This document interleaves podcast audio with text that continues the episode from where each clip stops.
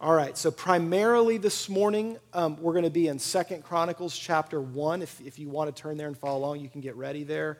We will move into a couple of passages in, um, in both First Thessalonians and in the book of James near the end of the message. But we're starting out here in Second Chronicles chapter 1. Um, just to give us a launching off point, I'm going to reference back to a verse that we kind of were closing the service with a couple weeks ago when we were finishing up talking about coming as a child, um, because this verse sort of shows us the transition into moving from needing just the simplicity of the milk of the gospel and learning more and more how to eat solid food and grow in maturity. So let's, let's just briefly look at Hebrews chapter 5, verse 12 as a launching off point. This is verses 12 through 14.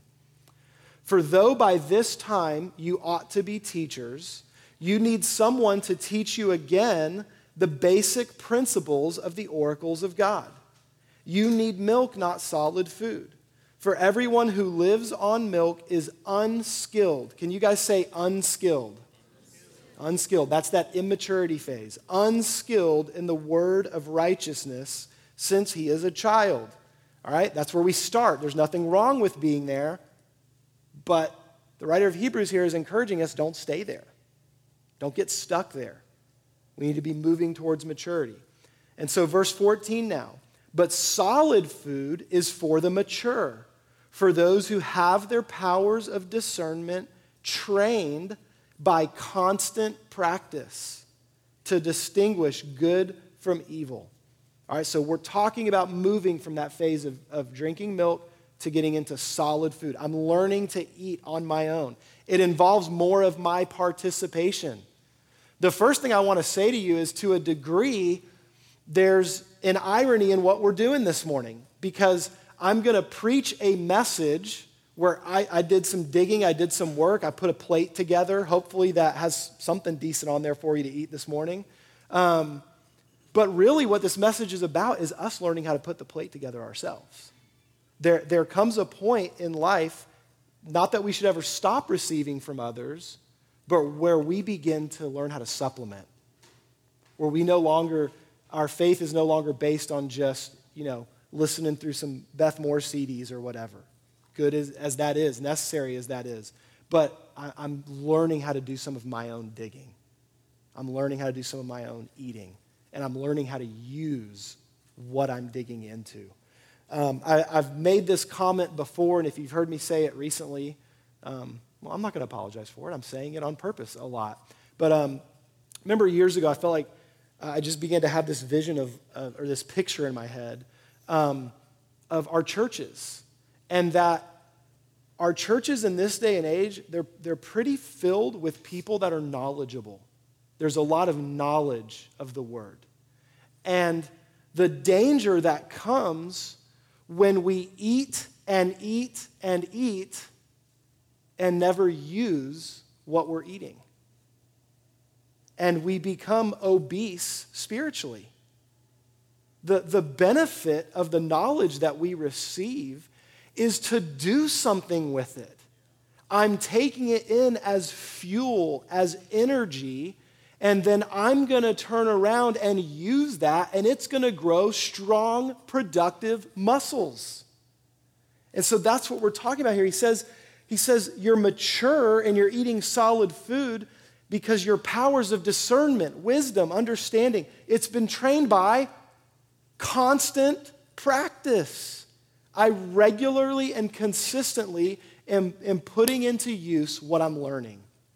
And so, my hope and prayer is yes, we need a lot of knowledge and we need to soak in it and take it in. Let's never get tired of receiving knowledge and learning about the Lord but let's intend on doing something with it. Let's use it. And so that's what wisdom is all about. So here we go. Um, point number one this morning we need to seek wisdom, we need to seek it.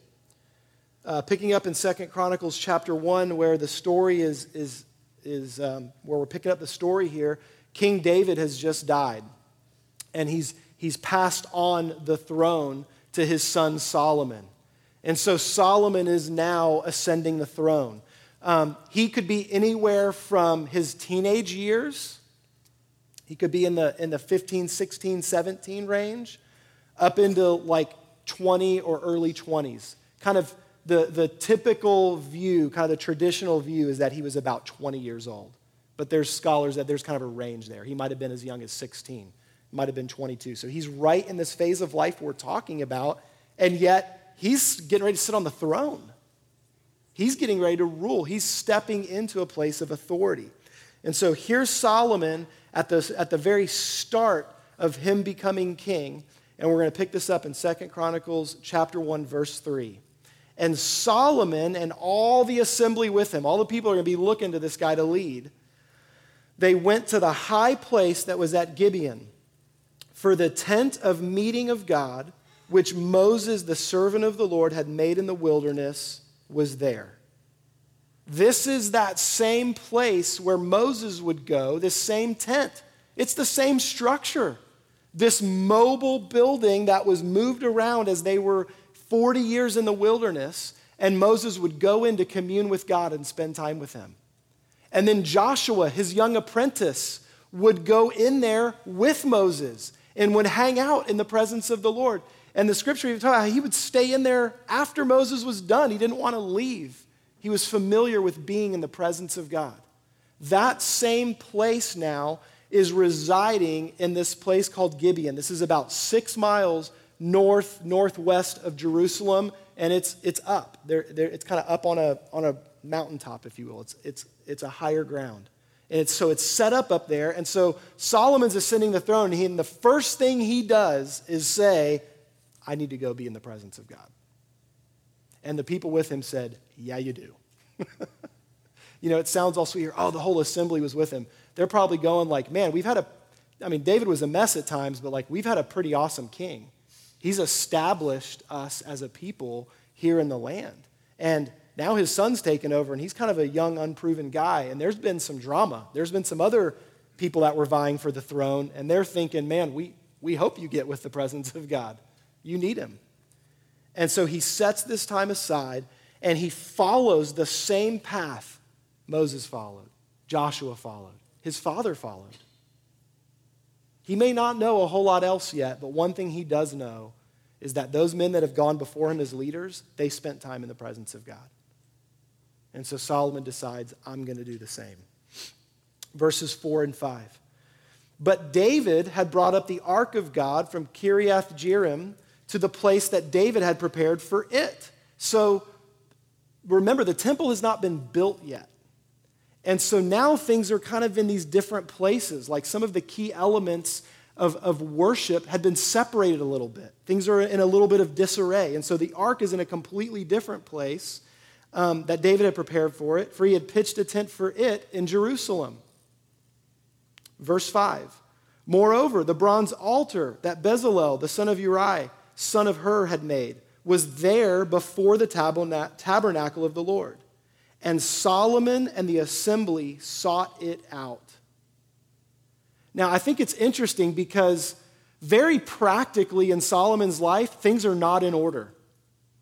The kingdom is in disarray. There are brothers who have already been trying to take the throne before it was their turn. Things are kind of a mess.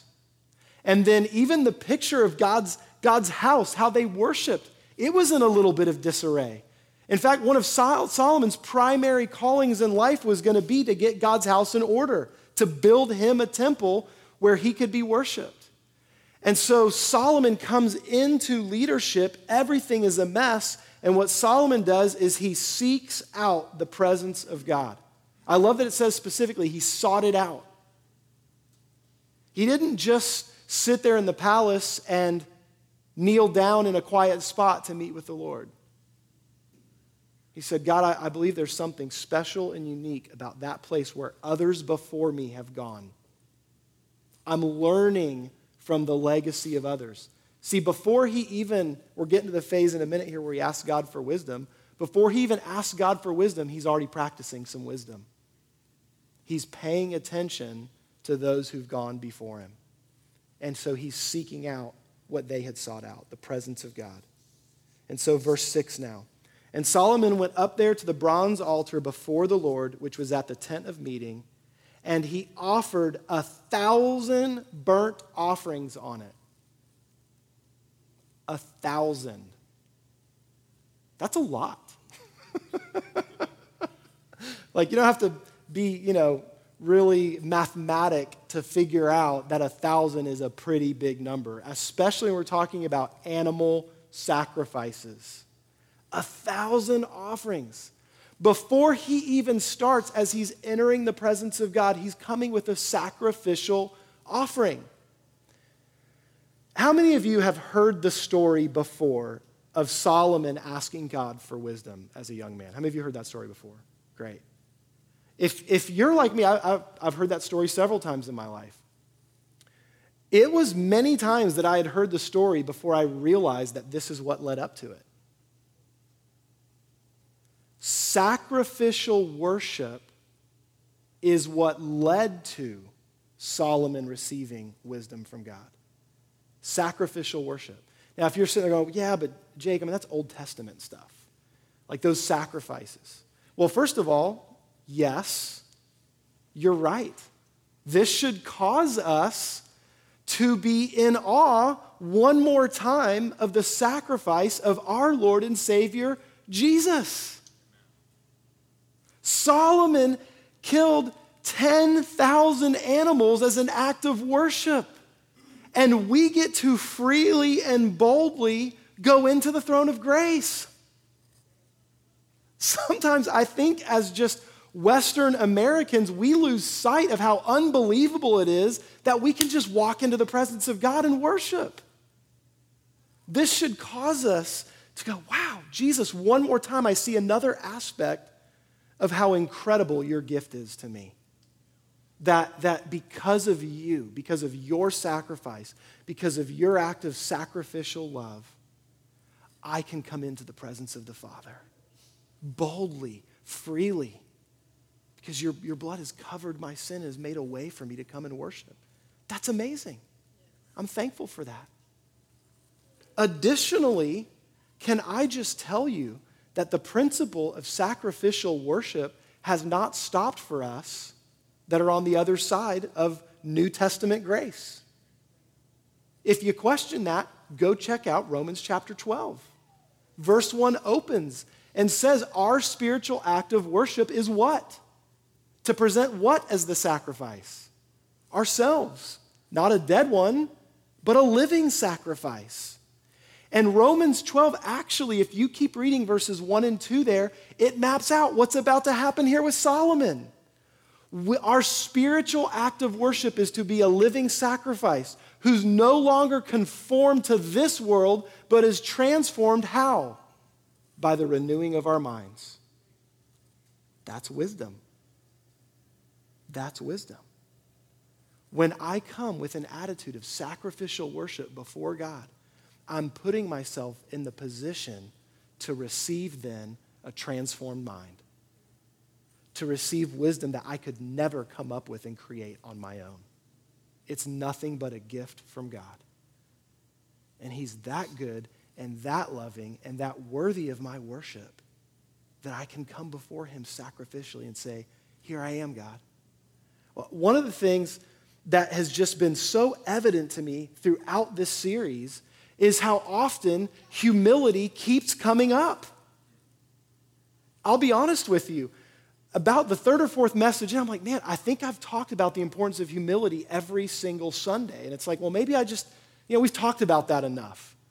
But every aspect of this, as I, have been digging and studying and looking at this, every step of the way, it requires humility on our part to receive what God has for us. I don't think we realize how much pride gets in the way. I don't think God would have to talk to us about humility so much if He didn't know this is going to be our huge obstacle. Because if, if you're like me, when you reached your teenage years and you had started to acquire some knowledge, you, you kind of thought you had things figured out. My dad amen to that louder than anybody right there. Um, there's a phrase dad used to say to me where he'd say, If I knew half as much as you think you know, I'd be a really smart guy. but you just you reach that age where you've got enough knowledge you think you've got it figured out and see just as soon as we've grown in knowledge of god pride wants to jump in again but it's humility that says god maybe i've learned some stuff but man what do i do with this help and so once again i humble myself because god opposes the proud but he gives grace to the humble and so once again i approach him seeking wisdom but starting where i always start God, you are God, and I am not. And so I'm going to position myself to live sacrificially. Now, that's not only how we approach Him, but it's how we will grow in wisdom. Because the things He's going to have to say to me are going to require my constant practice, which means I'm going to be doing some things that are difficult because I'm participating with the truth. I'm growing. I'm changing. And so I'm being sharpened. And that's difficult. And so I position myself as a sacrificial worshiper because when his wisdom comes in, it's going to require my participation and will be challenging at times. So here's Solomon. He's positioned himself, he's worshiped God sacrificially. And now watch what happens. Verse 10. In that night, God appeared to Solomon and said to him, Ask what I shall give you. You've worshiped me. I'm, I'm here connecting with you. I'm present. What do you want, son? What do you want?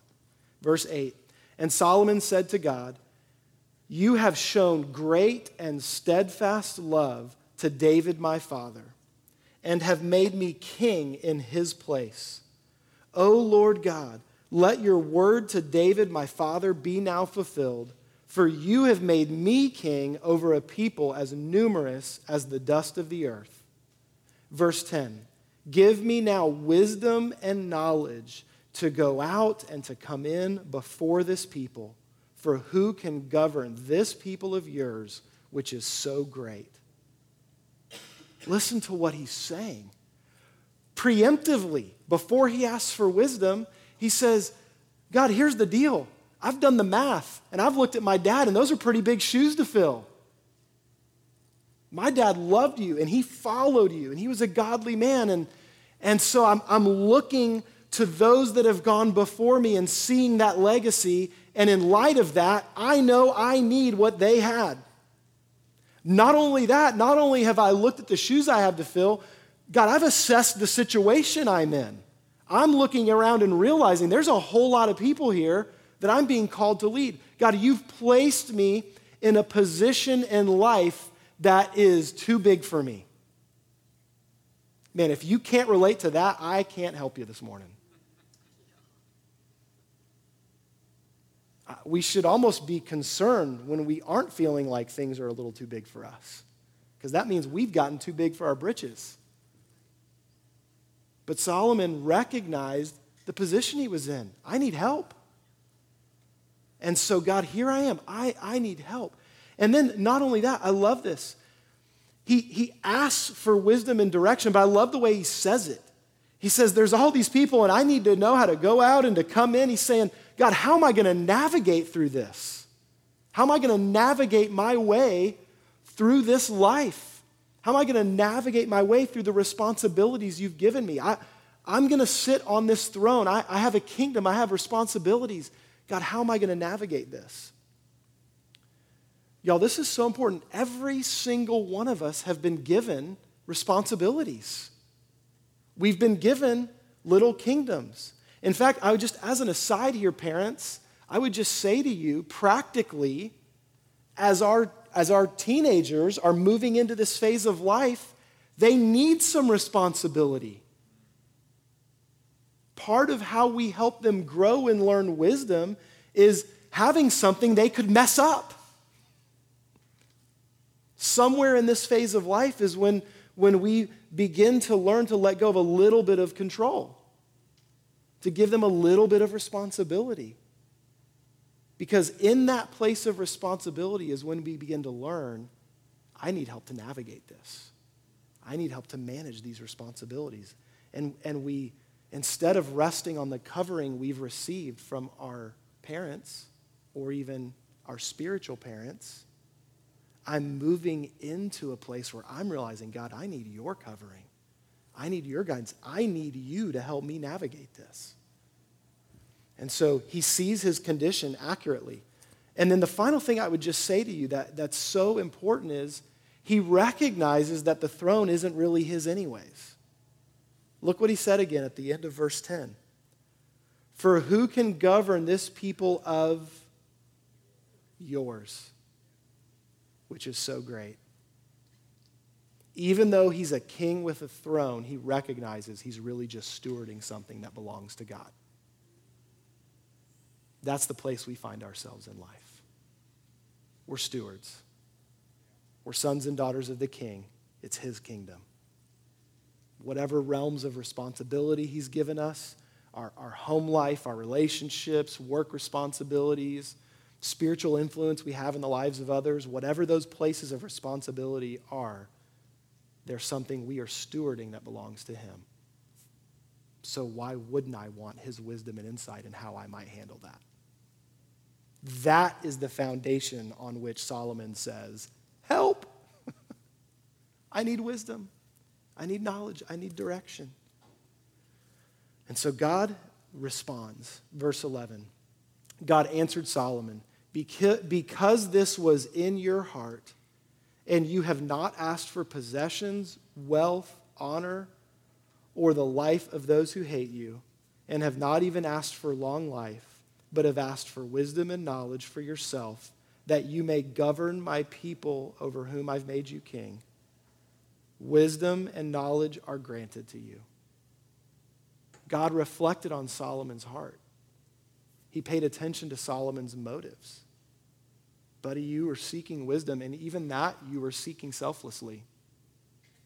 You recognized your responsibilities and said, God, I need help with these. You recognized your place. And so I, I see your heart, and I'm granting you wisdom and knowledge. I will also give you riches, possessions, and honor, such as none of the kings had who were before you, and none after you shall have the like. Man, one of the things that I, I have found myself needing to do more and more in life is, is being honest with myself and asking God to help me be honest with myself about where my motives really lie. There, there's a lot of, I would even say, good teaching that's available in the Christian realm that, that pulls from kingdom principles, that teaches wisdom. But I believe a lot of it, at times, we can be seeking out from selfish motivation. Like, let me read this with these wisdom principles because I've heard I'm going to have really incredible finances if I follow those. And so it's like we're going to God for the specific wisdom I want, not going to God and saying, God, what do you think I need? I'll take that. Instead of just going, here's what I want to get this, God, what do I need from you? I'll receive it. And then, Lord, I'll do what I can to apply it to the responsibilities and the life you've given me. And so we come to Him for the wisdom he wants to offer. The beautiful thing is, he takes care of the rest. You know, in this passage here with Solomon, the idea is like you'll be richly blessed. If you look in Matthew chapter 6, where Jesus talks about seeking first the kingdom and his righteousness, and all these things will be added to you, that passage is addressing anxiety. Some, sometimes my motivations aren't, God, I want to be rich and awesome. Sometimes my motivation is, God, I just need you to fix my anxieties and fears, and I'm trying to control, and let me grab this tidbit of wisdom from you to manipulate this situation to give me a little more peace and control. You know, there's a real danger in these like tidbit wisdoms. You know, let me live off of the, the, the little verse that's just on the fridge. Or our version of that now is like the verse that pops up on Instagram. Nothing wrong with that. I read those, I'm grateful for them. But, but let's, let's seek Him personally. Oh, God, what is the truth and the wisdom that you have for me today? And how do I feed on your word? How do I apply it to my specific life, this specific moment? God, what do you have to give me? I'm not necessarily worried about outcome. You said something about that this morning. not worried about the outcome. I'm butchering it now. I was trying to remember the line for this moment and I forgot it. but you were referencing just that idea of God, I'm not seeking you for the stuff or for the outcome. I'm seeking you because I need you and I'll trust you with the outcome. Because the, the, the thing in the moment that he might say that is wisdom from him might be the very thing that scares you to death. It is the very thing you're going, I don't want to do that. That doesn't feel like what I'm really hoping for right now. But it might be exactly the right thing he has for you. When you ask for wisdom, let him give the wisdom he wants to give, and you will be blessed with so much more.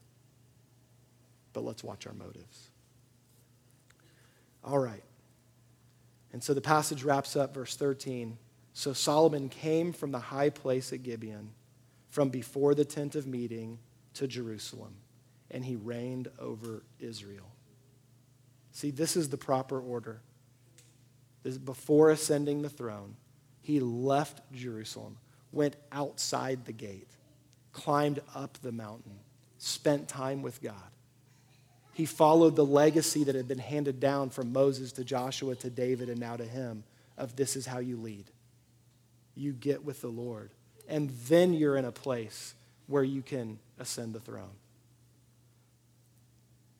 Parents, if there's anything we can give our teenagers, it's them learning how to grow and develop their own personal relationship with Jesus that will sustain them as they move into their adult lives. Kids, if you're in the room this morning, I'm just telling you, your relationship with Jesus is the most important thing about you. However great your childhood is, however difficult it is, God loves you and He's your Father and He's with you and for you. And you can be like a young Joshua who hangs out in the presence of God. You can be like a Solomon who says, God, I want to be with you and learn from you. you can learn that now and practice that now all of us in the room, wherever you're at in your spiritual growth and journey, God has wisdom that He longs to give. And we find it by being in His presence and letting Him teach us what He will. All right? Okay. Now, even though that was point one, it was the real meat, okay? I want to give you a couple quick things before we go this morning. So, asking wisdom from God. Now, what do we do with that? Okay, I want to just briefly mention that we need to receive wisdom, number two, and live wisely. So, 1 Thessalonians chapter 2 now, beginning in verse 7. Paul is describing how he and others operated as spiritual parents in the lives of this church family here in Thessalonica. And so he's teaching them here's, here's what we had to give you. Here's how we parented you spiritually. And he's teaching them what he was up to and how they could receive from him. And so just check this out a couple quick things. Verses 7 and 8. He says, But we were gentle among you, like a nursing mother taking care of her own children.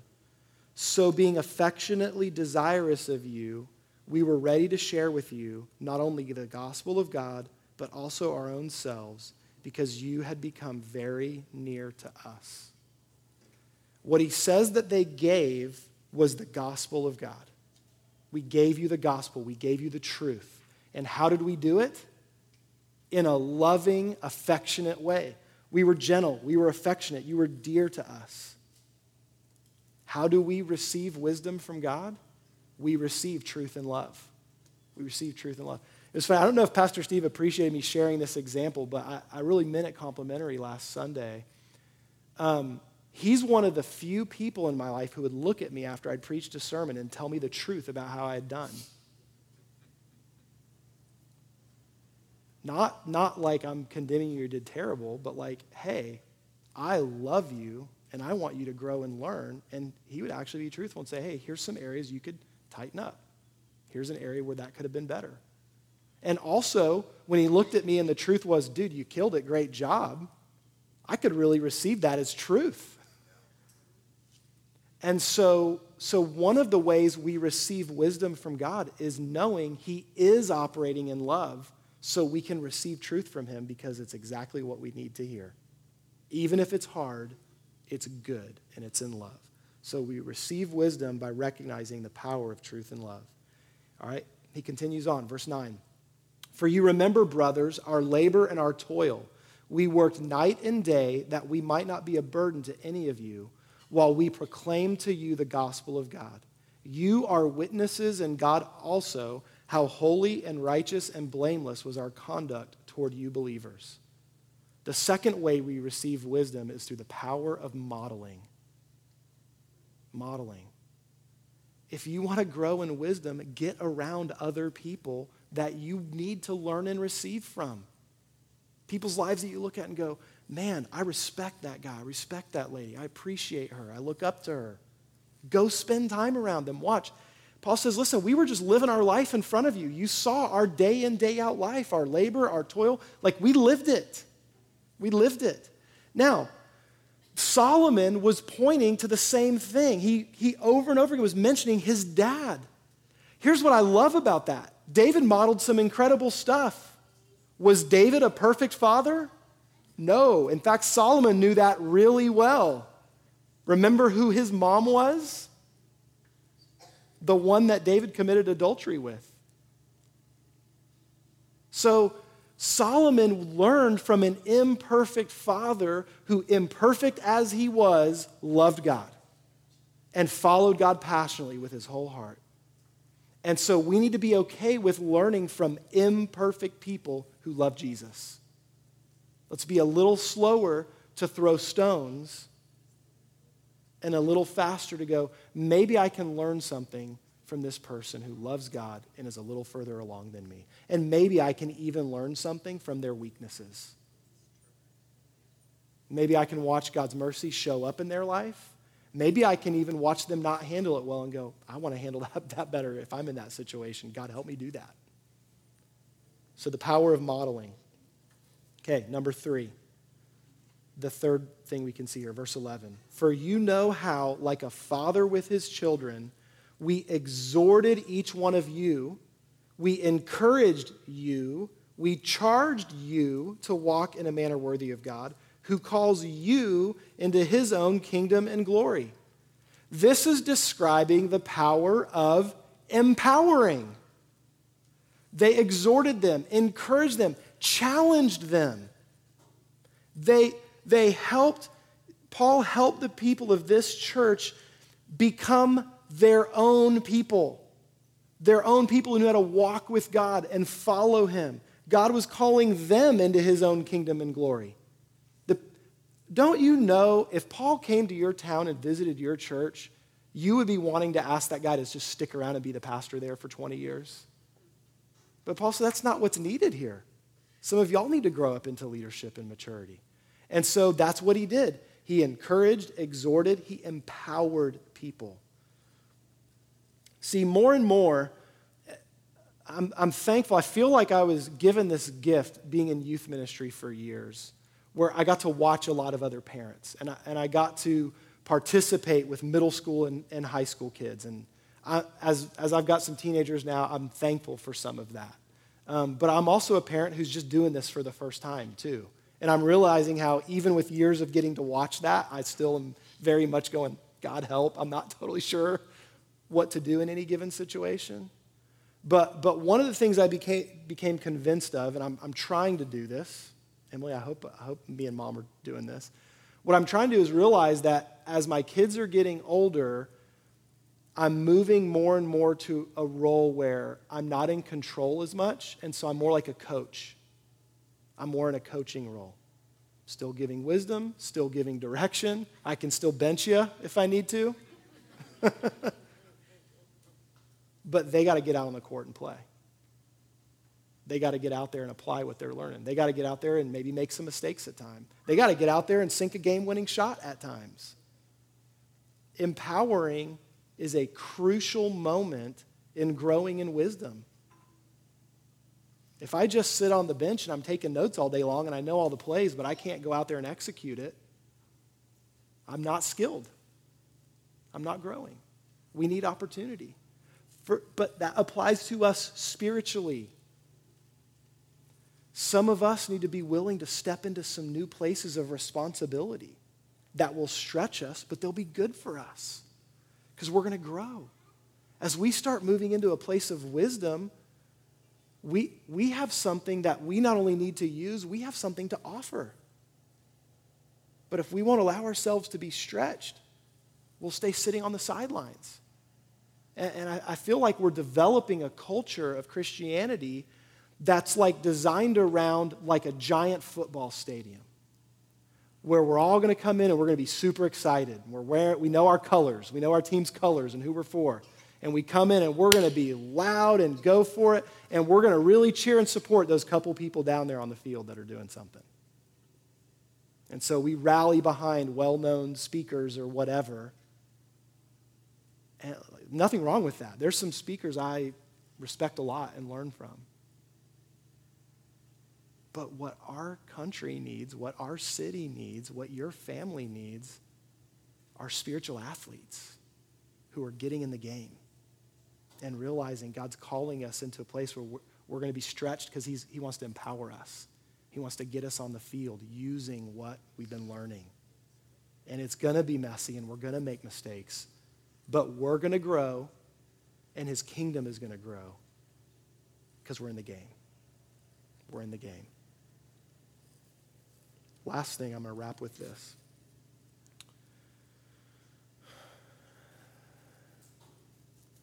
Um, I'm going to skip to James. Okay. Um, last thing is we've asked for wisdom and positioned ourselves to receive it. We're receiving it by getting the truth in love, by seeing it modeled, and by getting empowered.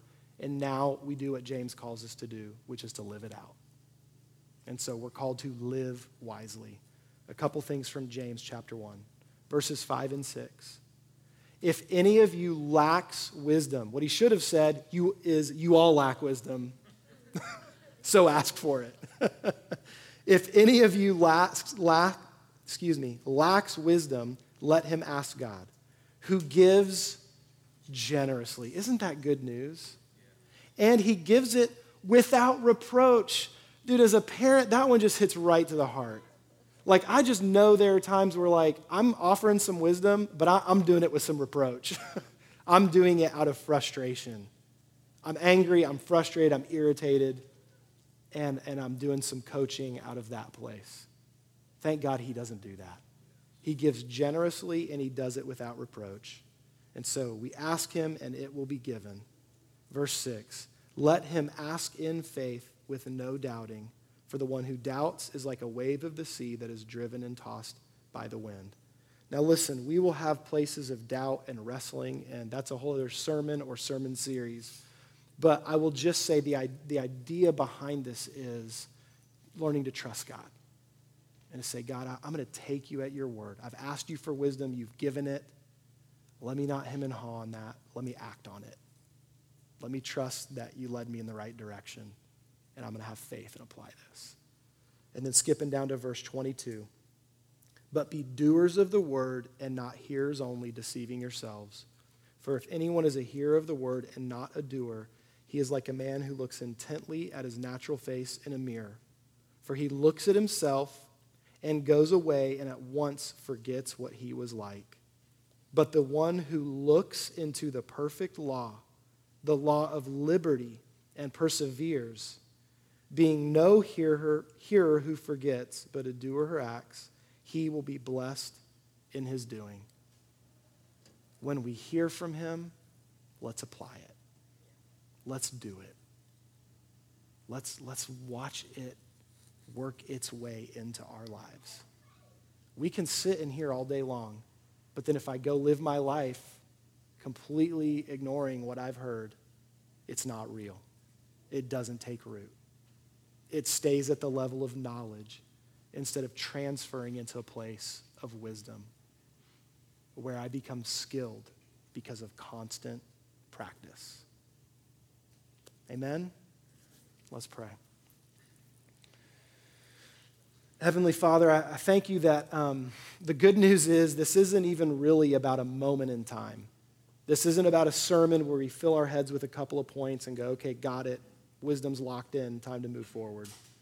God, the reality is you are inviting us into a relationship with you where we bring ourselves as living sacrifices regularly into your presence to sit and be with you, the God who is truth, and invite you to speak into our lives. And so, Lord, we position ourselves like Solomon. We, we purpose to do this this morning, but God, I pray that this would be a constant practice for us as, as a people, that we would position ourselves in your presence, and from the start, we're prepared to be sacrificial. We're prepared that you might stretch us. And then, God, as we begin to receive what you have to say, Lord, that we would take in your truth that's spoken in love, even when it hurts. God, that we would pursue others that we could learn from, be mentored by, who are modeling this.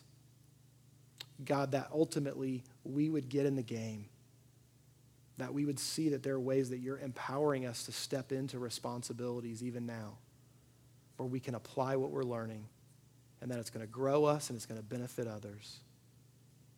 And so, Lord, I, I pray we would position ourselves to hear wisdom from you, and we would purpose to apply it when you speak truth into our lives. It's in Jesus' name we pray this morning. Amen.